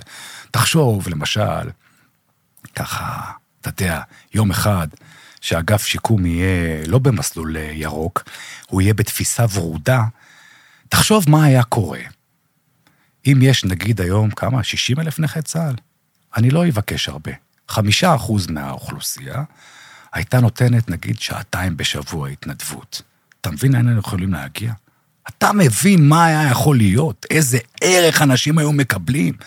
זה לא קורה. שנכי צה"ל יעשו את ההתנדבות? למה לא? אם אתה, Mm. תראה, אני אומר דבר מאוד פשוט. במתודיקה שלי, צריך כל הזמן לשמור על איזה רצף מסוים. מה זאת אומרת? מצד אחד אתה לוקח, אל תעצור, תן בחזרה. תהיה כל הזמן על הגלגל, תתגלגל, לא ת... רק תיקח, תיקח, תיקח, תיקח. לא, תיקח, תיתן, תיקח, תיתן. ואז אתה תהיה חיוני, אתה תרגיש טוב עם עצמך. אני לא רק לוקח, אתה מבין? אני מצד אחד לוקח, מצד שני אני נותן, יש איזה איזון מסוים. אתה מבין? עכשיו, אצל חלק מהאנשים זה גם נהיה קצת תלות מסוימת, ברור, לפעמים באגף השיקום, ברור. זה נהיה כמו אבא ואימא עם הארנק, וזה נשמע ביקורתי מה לא, שאני אומר. לא, זה, אנחנו יודעים איך זה אבל עובד. נכון. חלק, מ, חלק מאיתנו שלא עושים את המהלך הזה, או את המהלך התפקודי הגבוה יותר, נכון. אז uh, באים לאמא ואבא לארנק, ורוצים כל הזמן uh, כסף ותנאים וכו' וכו' וכו'. כי זה מה שקורה באגף שיקום. אתה יודע, לצערי, אגף שיקום היום יותר חברת ביטוח מאשר גוף שמשקם, וחברת ביטוח, אתה רוצה את המאה אחוז זכויות שלך, זה בסדר. אני לא חושב שאתה יודע, זה לא בסדר. אני חושב שבן אדם, בכל מצב בחיים שלו, זה לא משנה אם הוא בן או באגף שיקום או בגוף אחר. זכותו לדרוש 100% מהזכויות שלו, זה לא בושה לדרוש 100% מהזכויות, זה שלנו על פי חוק, לא גונבים שם שום דבר, אתה מבין אותי? לכן, אתה יודע, זה מה שלאן הם מסלילים. שלא יתפלאו אחרי זה, אתה יודע, שלא יתפלאו. תראה, אני בכלל בטענה שעוד 13-14 שנה, אה, שיקרוס אגף שיקום לתוך עצמו, יעשו ועדת חקירה. וימצאו, ימצאו בדיוק מאיפה זה קרה, זה לא כזה מסובך. יש איזו תחושה כזאת ש-50% מכלל נכי צה"ל, ששת הימים ויום כיפור, הם אנשים כבר שהם לא נהיים יותר ויותר צעירים, והם מסיימים את חייהם. יש לי תחושה שכאילו רוצים להכניס בכוח עוד אנשים, כאילו, לתוך הסיסטם הזה. תעצרו, הייתם יכולים לעשות מזה, דווקא בצומת הזאתי, עכשיו הייתם יכולים לעשות מזה גוף בוטיק. לא לדחוף עוד אנשים כל הזמן, זה כמויות לא נורמליות, אתה מבין? זה מגיע למצבים שאני שומע אנשים שאומרים לי, הלכתי לעורך דין, אז הוא אומר לי, עזוב אותך על הרגל, תיקח פוסט-טראומה. הרבה יותר פשוט, אתה מבין? אז זה כבר נהיה איזה מפעל כזה. אבל זה הם עשו את זה, זה חד משמעית, זה, הם עשו את זה במשך השנים, לא לוריה רק, זה אבל את המחירים נשלם אנחנו, ברור שאנחנו כי נשלם. השירות שלנו ייתקע. ברור, השירות שלנו כבר נתקע, לא להיתקע, הוא כבר בהווה תקוע, אוקיי? כי אם אתה מתקשר למוקד הטלפוני, אוקיי? ו... אתה יודע, עוד פעם, לא בא לי לדבר על אגף שיקום, נראה לי שכבר, אתה יודע, אגף שיקום זה, אתה יודע, זה... קח אותנו לעוד סיפורים, כמו, ש, כמו שפגשת את הבחור מה, מהגלידה. Mm. סיפורים שנפגשת עם אנשים אה, מתמודדים אה, שהיו במקום אחד והבינו, או, או, או קשיים מסוימים. אנשים לא מבינים כל כך מה זה פוסט-טראומה. זאת אומרת, כשפוגשים פוסט-טראומטיים כבר, אז פוגשים אותם בכנסת, מתפוצצים, נכון, או נשרפים, נכון, בסדר? אז זה חלק גם מהדימוי של הפוסט-טראומטי. נכון, או שהוא מבודד, או שהוא מתפוצץ. נכון. ואז פוגשים נגיד אה, אותך, לצורך העניין, שאתה כן. בינתיים אה, לא מבודד ועוד לא מתפוצץ, או לא, שאני. זה לא שאני לא מבודד. תראה, בסופו של דבר, תשאל אותי היום, אורי, אתה מעדיף לבד או מעדיף חברה? אני יודע להיות בחברה, אבל בתכלס, הרבה יותר נעים לי להיכנס הביתה ולהסתגר בבית. פחות, אתה יודע... נעים לי, אני, אני מקבל את הלבד, אני לא לבד מכאילו, מאיזה מסכנות. אני יכול בכל רגע נתון לקפוץ לחבר, או שיבואו חברים, זה לא בעיה, אבל... ואורי שלפני הפציעה, לפני 2006. מה, זה, זה משוטט במרחב, כל היום מדלג כמו איילה ממקום למקום, אתה יודע, אבל בסדר, זה אותו, עוד פעם, אני לא מחפש את האורי ההוא. האורי ההוא כבר לא אקטואלי. אני לא מתרפק על העבר, העבר עבר. אני מתרפק על זה שלצורך העניין, אני עכשיו איתך כאן, ואני שואל את עצמי את השאלה, נעים לי? לא נעים לי. וכרגע נעים לי. זה מספיק לי. כאן ועכשיו. מה השיעור שלימדה אותך הפוסט-טראומה? אה, בגדול, להיות קשוב מאוד לעצמך, ולעזור. לעזור, לעזור, לעזור, לעזור, לעזור. זה חוזר, זה חוזר, אין לך מושג איך זה חוזר. באמת, אתה עוזר? לא שאני, לא שאני מבקש שזה יחזור, זה על אוטומט חוזר. נתת, קיבלת. לא נתת, לא קיבלת. זה מאוד, זה בכל החיים, זה לא רק פוסט-טראומטי. זה משהו מאוד פשוט. באמת, כאילו, תן. תן, אתה לא יודע מאיפה תקבל. עוד פעם, אל תיתן כדי לקבל. תן. אתה תקבל בחזרה, אתה תקבל את הפרסים שלך בהמשך הדרך, ממקומות בלתי צפויים, שייתנו לך חיוכים וימלאו אותך, לא בכסף, אבל ימלא אותך בלהרגיש חיוני. אני חושב שבן אדם קם בבוקר ומרגיש חיוני, לא צריך יותר מזה. זה ההתחלה, באמת, זאת ההתחלה, להרגיש קודם כל חיוני, ולא לשבת איזה נעבך ו... אה, אה, אה. בתוך המסע הזה של הפוסט-טראומה, גם אמרת שאחד התפקידים שלקחת על עצמך, שאתה מתחבר אליו יותר מכל, זה להיות נפץ. נכון. מה זה נכון. אומר? נפת זה להבין, לה- אז להיכנס, תראה, עוד פעם, אחרי שאתה נמצא 17 שנה במערכת בירוקרטית, אוקיי, ואם אתה לא ממש טמבל, אז אתה מבין איך המערכת עובדת. ואין דבר כזה שאני שומע במשרד ממשלתי, לא, אני לא יכול. אין דבר כזה לא יכול. כל פקיד, בכל משרד ממשלתי, באיפה שלא יהיה, אם הוא באמת נחוש, כמובן שצריך לראות את העתיד, להבין כאילו מה, לאן אתה רוצה, יכול לעשות שינוי. גם הפקיד הכי קטן. ולכן שהבנתי את זה במינהל, ועשיתי שינויים, ואתה יודע, קרו דברים, לא משנה עכשיו מינהל, אז אתה מבין שגם באגף שיקום, בסופו של דבר, אה, קנאביס רפואי ובריכה טיפולית, זה מקומות שמישהו פתח את זה, אוקיי? מישהו עשה את זה, זה דברים שאתה מתחיל אותם. ברגע שאתה מתחיל, זהו. אז זה, זה הנפץ, אתה מבין שאני לפני שנתיים אומר ל, אה, באגף שיקום, חברים, ניידת, מעבר לזה שאתם יכולים במכרז עם נט"ל, יש גם איזה סי- סייפה קטנה שאפשר להפעיל ניידות, למה זה לא קורה? או, אתה, או שאני מתחיל לנדנד להם, ואני גם נותן להם, זה לא שאני רק מנדנד, אני אומר, יש פתרונות. מחר בבוקר, אדר, במאגר של הרכבים הממשלתיים, ייקחו שלושה רכבים, יעשו תורנות שמירה על הלומי קרב, אוקיי? הם יהיו הנהגים, יקנו את השירותים של פסיכולוג, ישלמו לו את האלפיים שקל ללילה. קדימה, אפשר להתחיל מחר. לא. אנחנו לא ניקח את האח... המילה אחריות, לצערי הרבה, באגף שיקום, לא קיימת. אנחנו רוצים את האחריות להזיז הצידה כדי שנוכל להגיד, לא, לא, אנחנו לא, לא אנחנו אשמים. זה המוקד, הספק שלנו דרק. אבל מה זה הספק? מי שם את הספק שם? זה אתה שמת את הספק שם, אתה מבין?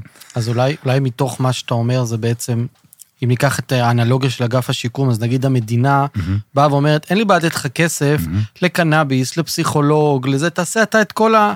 אתה לך לסופר, יש לך כרטיס אשראי, לא, תקנה לך את זה- כל הטיפולים. לא, לא. אבל אני לא אחראי עליך. בדיוק. אתה אחראי על עצמך. אני אתן לך דוגמה הכי פשוטה, תראה, ברפורמה עכשיו, בני הבית אה, מקבלים, אה, יש אפשרות לטיפולים פסיכולוגיים.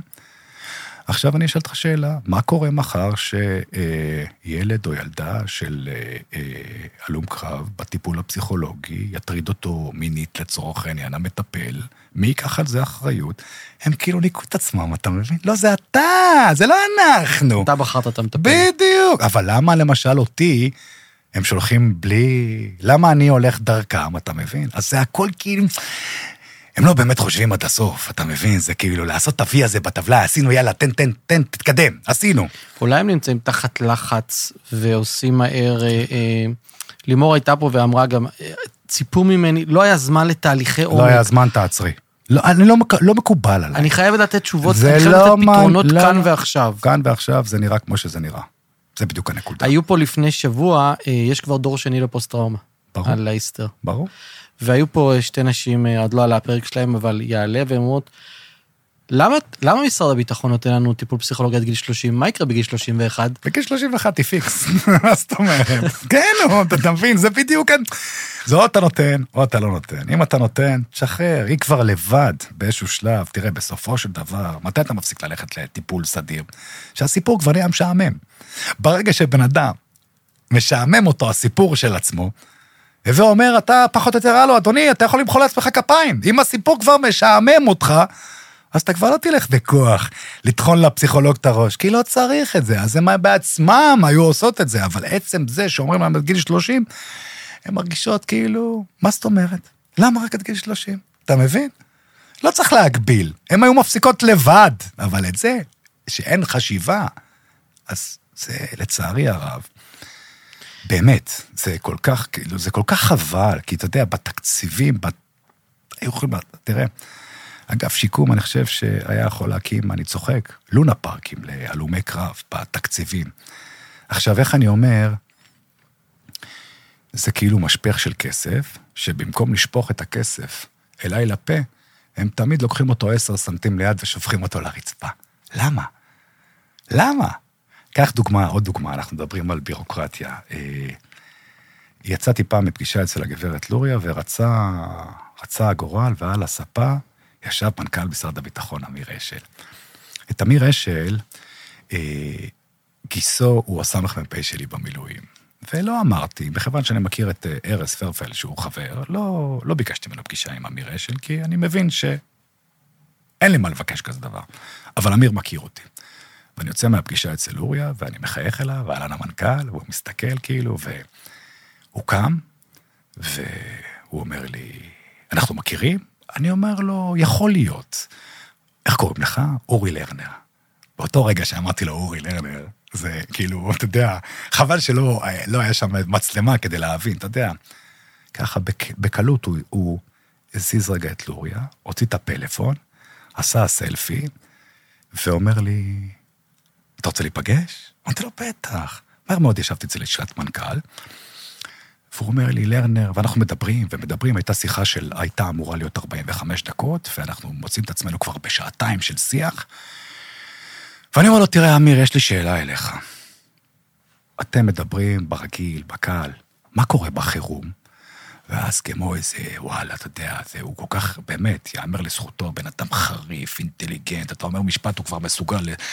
מה זאת אומרת חירום, הוא אומר לי, אורי? אני אומר לו, תראה, אני גר בגן יבנה, ושיש מבצעים בעזה, אז יש נפילות. איפה אתם, אגף שיקום?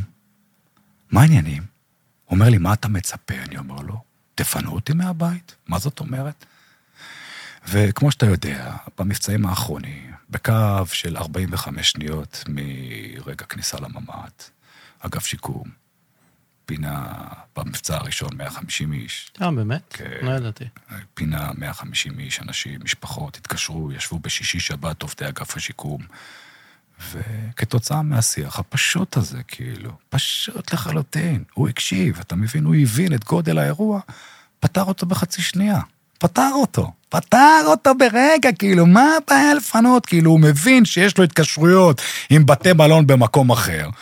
בואו נוסיף את זה, זה לא כזה מסובך. עכשיו, זה הכל, תראה, אה, לוריה ציינה פה על הסיפור הזה של המס הכנסה, שזה באמת נהדר, כאילו, אתה יודע, שהיא חוברת אה, למשרדים ממשלתיים, אבל תגיד, מה עם שאר המשרדים הממשלתיים? אתה מבין שהדבר היחידי שבאמת אגף שיקום היה היום צריך, זה מנהלת תיאום עם הגופים האחרים, מה שאין. אין היום, שהיום בא לצורך העניין אה, נכה צה"ל 100 פלוס, והוא מקבל פטור למכרז לקרקע במינהל מקרקעי ישראל, אז אגף שיקום מוציא לו שתי דפים של A4, פטור ממכרז והפניה למינהל, ומבחינתם התהליך הסתיים. הם עשו וי, וי בטבלה, לך למינהל. מה זאת אומרת לך למינהל? את שולחת אותו למינהל? אם היה להם קשר במינהל, או אם היה להם קשר במשרד החקלאות, או אם היה... אז הכל היה יכול לזוז יותר מהר, הם לא חוברים לדברים האלה. ומצד שני, היא פה בפודקאסט מספרת שהורידו בירוקרטיה. אז אני רוצה להישיר מבט למצלמה ולהגיד לך, גברת לוריה, יקירתי, אם באמת היית מורידה בירוקרטיה, אז כל מנכ"לי משרד הממשלה היו נוהרים אלייך ללמוד את, השתי, את הטריק. אבל מכיוון, אח שלי, שאין פה שום טריק, יש פה שטיק. מה זה השטיק? מיקור חוץ, אוקיי? החוצה. לא, לא. אין פה שום הורדה של בירוקרטיה.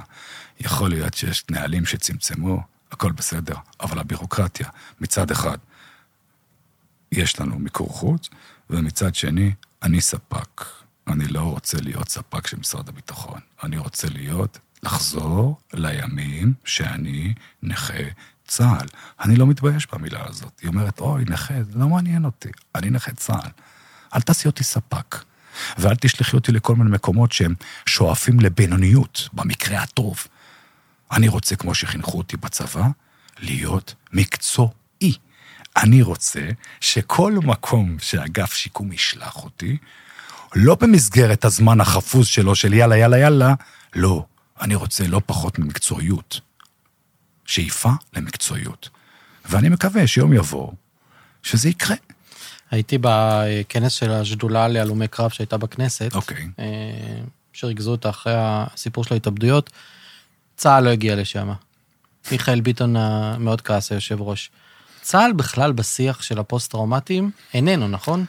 אה, אתה יודע, יש כזה, זה גוף שנקרא קשר עד, אני לא יודע, תשמע, אני לא יכול לבקר כי אני לא יודע, לא נכנסתי לשם מספיק בשביל לדעת מה הם לא, עושים. לא, בתחושה, עזוב רגע בוא, אני אתן לך, אתה רוצה, כאילו. אתה רוצה צה"ל, בוא, בוא, הנה צה"ל, קח צה"ל, קח צה"ל, קח אגף שיקום ביחד. אני... כי הוא- זה מפלצות אני- ענקיות, אני- כאילו. אני אשאל אותך שאלה. עם מיליון כוח אדם. זאת אומרת. שיגידו שאין אנשים במוקד, יש אני כל- רואה כל כל כך הרבה חיילים שמסתובבים בתל השומר. חד משמעית. אומר, תראה, אנקדוטה קטנה. אתה הלום קרב, ואתה מגייס את הבן שלך לצבא. עכשיו, הבן שלך אומר לך, תראה, אתה חייב לדבר איתי על כל המוקשים? אני הולך להתגייס להנדסה קרבית. ואז אני אומר לעצמי, עזוב מה עברתי ואיך היטלטלתי ו... ו... אז אני שואל את עצמי, תגיד, לא יכולים באגף שיקום להתקשר ולהגיד לי, היי לרנר, מה קורה? תגיד, פוגש או לא פוגש אותך הגיוס של הבן שלך? ואז אתה עוד פעם מתאכזב, ואז אומרים לך, לא, אתה חייב להבין, אורי, אין לנו כוח אדם. fuck it כוח אדם, זה לא מעניין אותי. זה בדיוק הנקודות הקריטיות שהם לא מבינים את האירוע, שאני צריך באותו רגע שהבן שלי מתגייס, תזיזו, תעצרו את הכל, תנו לי את ה spot עליי, ותגידו, אנחנו כאן אם אתה צריך. זה הכל. כמה פשוט, כמה פשוט. לא מבינים את זה. לא מבינים. אז זה גם צה"ל וגם אגף שיקום, אתה מבין? הם לא מסוגלים להבין את הסיפור הזה. וזה נורא. וזה נורא, כי אתה אומר, אולי הם יפתיעו. אתה כל פעם במין איזה... אני באופן אישי, אני כל פעם בתקווה. אתה יודע, מספרים סיפורים, אני אומר, תראו איזה התכנות קטנה, תנו איזה כיוון, לא, שלא עולה כסף, אחי, לא כל דבר צריך בכסף, לפעמים צריך... אנחנו פה מאחוריך, אורי. תהיה רגוע, אם יקרה משהו, אנחנו פורסים לך את הרשת. אתה תיפול על הרשת, לא תיפול על הרצפה. ואז אתה מבין שהם נמצאים, ואתה חוזר מאוד מהר לשגרה. זה לא קורה. היום, כמו שאתה אה, מבין את תהליך ההכרה, וכולם נורא רוצים אה, לעשות הכרה, כי זה נורא איני עכשיו, כן. אתה בכלל תומך בזה שמישהו אומר לך, אני רוצה לעשות תהליך הכרה? אתה אומר לו, תקשיב, אוקיי, עשית ו... מה אתה חושב שמצפה לך שם? תשמע, בסופו של דבר... אה, יש אנשים שאתה מכיר שנמצאים בתהליך הכרה או שהגישו? כן, ברור, ברור. מה החוויה שלהם? מסלול ירוק, צ'יק צ'אק. תראה, יכול להיות שיש מסלול ירוק, אבל עוד פעם, בגרפים, כמו בגרפים, אפשר להציג את המסלול ירוק כהצלחה כבירה. ואני יכול להגיד לך, תשמע, במקרים, בבודדים, שאני טיסקתי, ואמרתי לאנשים, תראו, אם אתם רוצים, אני... אנחנו רוצים בעצמנו, זה כבר אנשים בוגרים, אנחנו רוצים בעצמנו לראות את המסלול הירוק. אז אם מסלול ירוק זה שנה מרגע ההגשה והכל היה בסדר, לא תגיד חבר'ה לא קרביים, לקרביים, נפצעו במלחמה, לא תגיד צריכים לחפש נייי... הכל מ... שנה. עם כל הכבוד, אתה יודע, זה בסופו של דבר אפשר לספר מה שרוצים, ויש מציאות. הכל בסדר. אם הם באמת מאמינים ש... איך אמרה לוריה, מתחוללת מהפכה. אז אני רוצה להבהיר לה שבין המילה מהפכה לבין המילה רפורמה יש תהום מאוד מאוד מאוד עמוקה. מהפכה זה רדיקלי, זה כאן, זה עכשיו, זה בלי זמנים. זה לא קורה.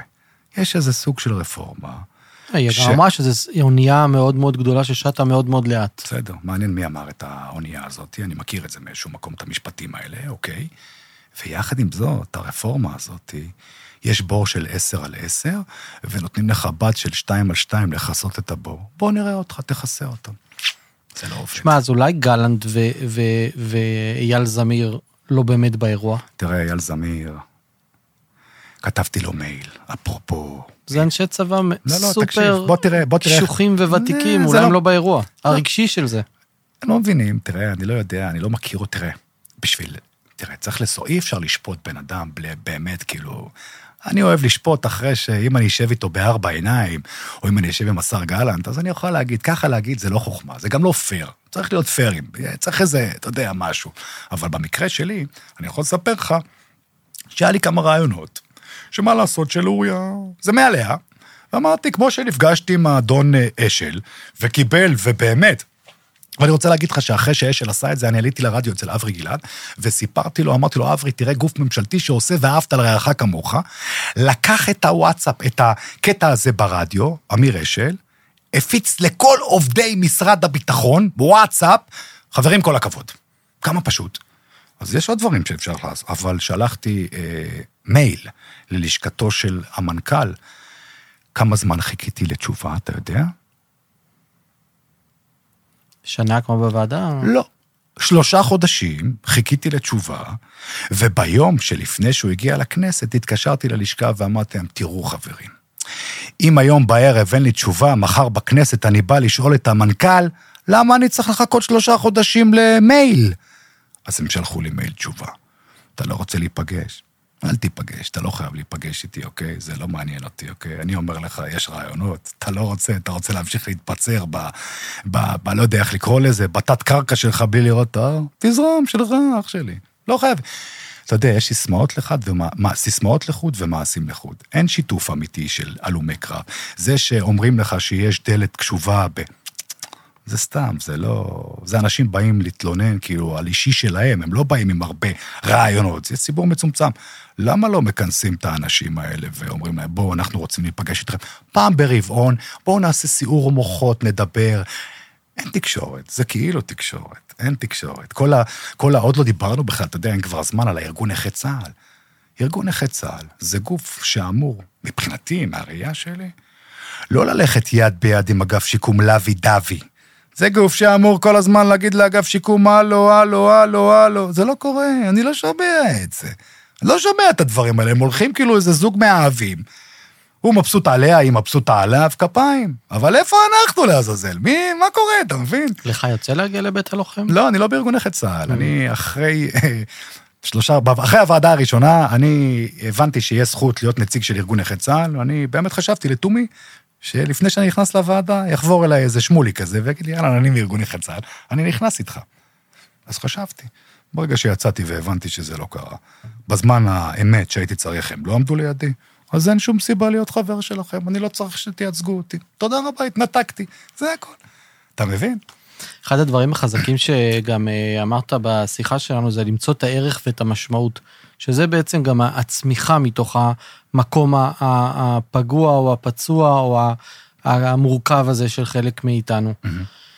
תן עוד אה, נקודות ככה, אתה יודע, מהמסע שלך, שיכולות להצמיח אנשים. אז עוד פעם, בגדול, אני...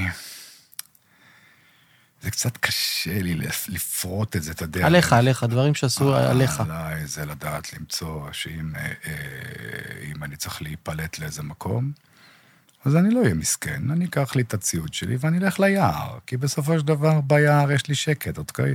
אתה יודע, אף בית מאזן לא ייתן לי את מה שהיער נותן, וזה גם השוני בינינו, אז סליחה שאני עוד פעם חוזר לאגף שיקום, שהם לא מבינים את גודל האירוע. אני מזמין את כל הצופים שלנו להיכנס לדף של קק"ל. אתה מכיר, שמעת על גוף כזה קק"ל? יש כזה גוף קטנצ'יק, פצפון, פצפון, פצפון, שנקרא קק"ל. אני כל פעם מתמלא קנאה כשאני רואה את הפוסטים שלהם, שהם עושים דברים עם אנשים עם מוגבלות, ואני תופס את הראש ואני אומר, מה? כאילו, לא מבינים שם שאפשר לעשות שת"פ נהדר, שהיה יכול להיות בית מאזן בתוך היער. אמיתי, ולא איזה בית ו- ואיזה מקום שעם רעש וב... למה אתם לא מבינים את זה? למה אין, אתה יודע, וזה לא שלא הצעתי את זה, זה הצעתי, זה לא, אתה יודע, אני פתאום... הם לא מבינים את האירוע. פשוט לא מבינים את גודל האירוע. אבל אנחנו עוד פעם נחזור לשאלה שלך, סליחה שאני כל פעם, אתה יודע, זה...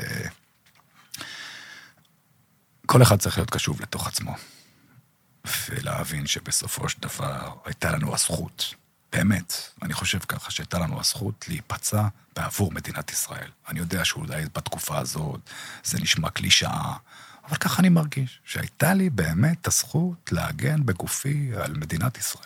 ואני חושב שבאמת זו זכות גדולה.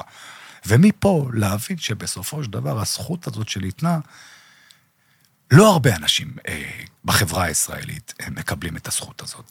לכן, אני באמת קורא לכל האנשים, אל תתביישו. אל תתביישו בשום דבר מהפציעה שלכם.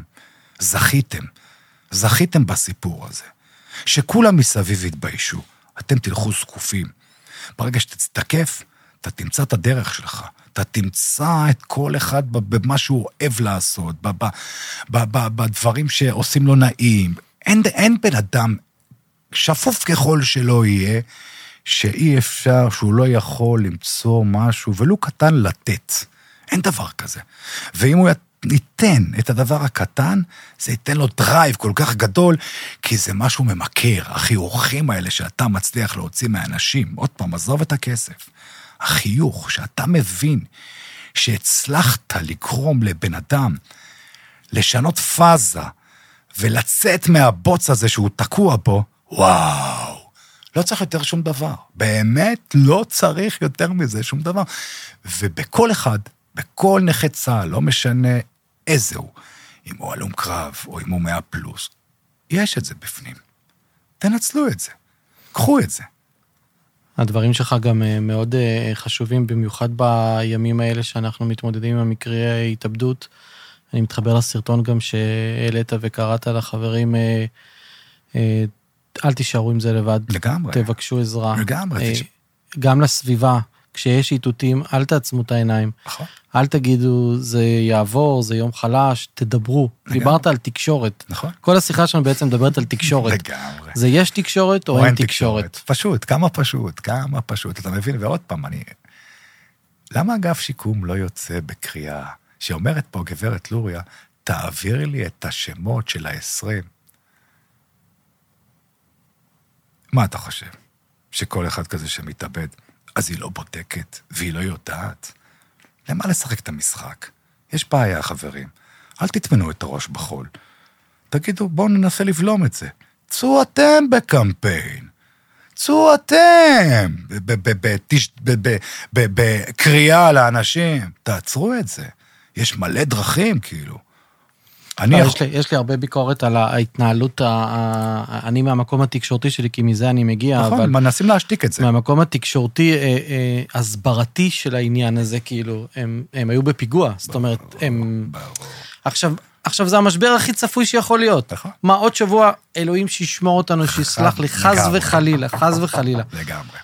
לא יתאבד עוד זה מישהו, יקרה. זה אנחנו מבינים, יקרה. שנינו מבינים שזה... ואנחנו יודעים לגמרי, שיהיה התבצרויות, כל לגמרי. התרחישים נמצאים על השולחן, נכון. וכאילו שהתרחיש קורה, אז אומרים, אתה יודע. מוציאים הודעות כן, לקוניות. של אה, דובר צה"ל כן. מוסר שמטוסינו חזרו בשלום. לגמרי. נו, באימא שלכם. נכון. כאילו, זה. תחבקו רגע את האירוע. נכון, אז- לא אורי לרנר צריך להוציא סרטון בפייסבוק ולהגיד, חברים, דברו על זה. דמות סמכותית. אז עוד פעם, אז... ואז אמרו לי, תשמע, זה אנחנו חלק ממערכת, פניתי, אמרתי להם בלייב, חבר'ה, תקשרו את האירוע, תחבקו את האירוע. אמרו, תשמע, אנחנו חלק ממערכת הביטחון, זה מורכב יותר. בסדר. אז הבנתי. בסדר. אז זה הנפץ שדיברתי עליך. הם מבינים. צריך להתחיל ממשהו. קיבלתם דוגמה, אני קיבלתי פידבקים מאגף שיקום על הסרטון, אתה יודע, זה לא שלא... כולם שם אמרו כל הכבוד על האומץ. אבל אני לא צריך אומץ. הפעם אתם צריכים להיות אמיצים. אתם צריכים להיות אמיצים בזה שתבינו שיש בעיה, בעיה קשה, אוקיי? בקרב הציבור הזה של הלומי קרב, בצדק, לא בצדק, זה בכלל לא משנה. אתם גייסתם חייל, סינס גייסתם אותו, נגמר כל התירוצים.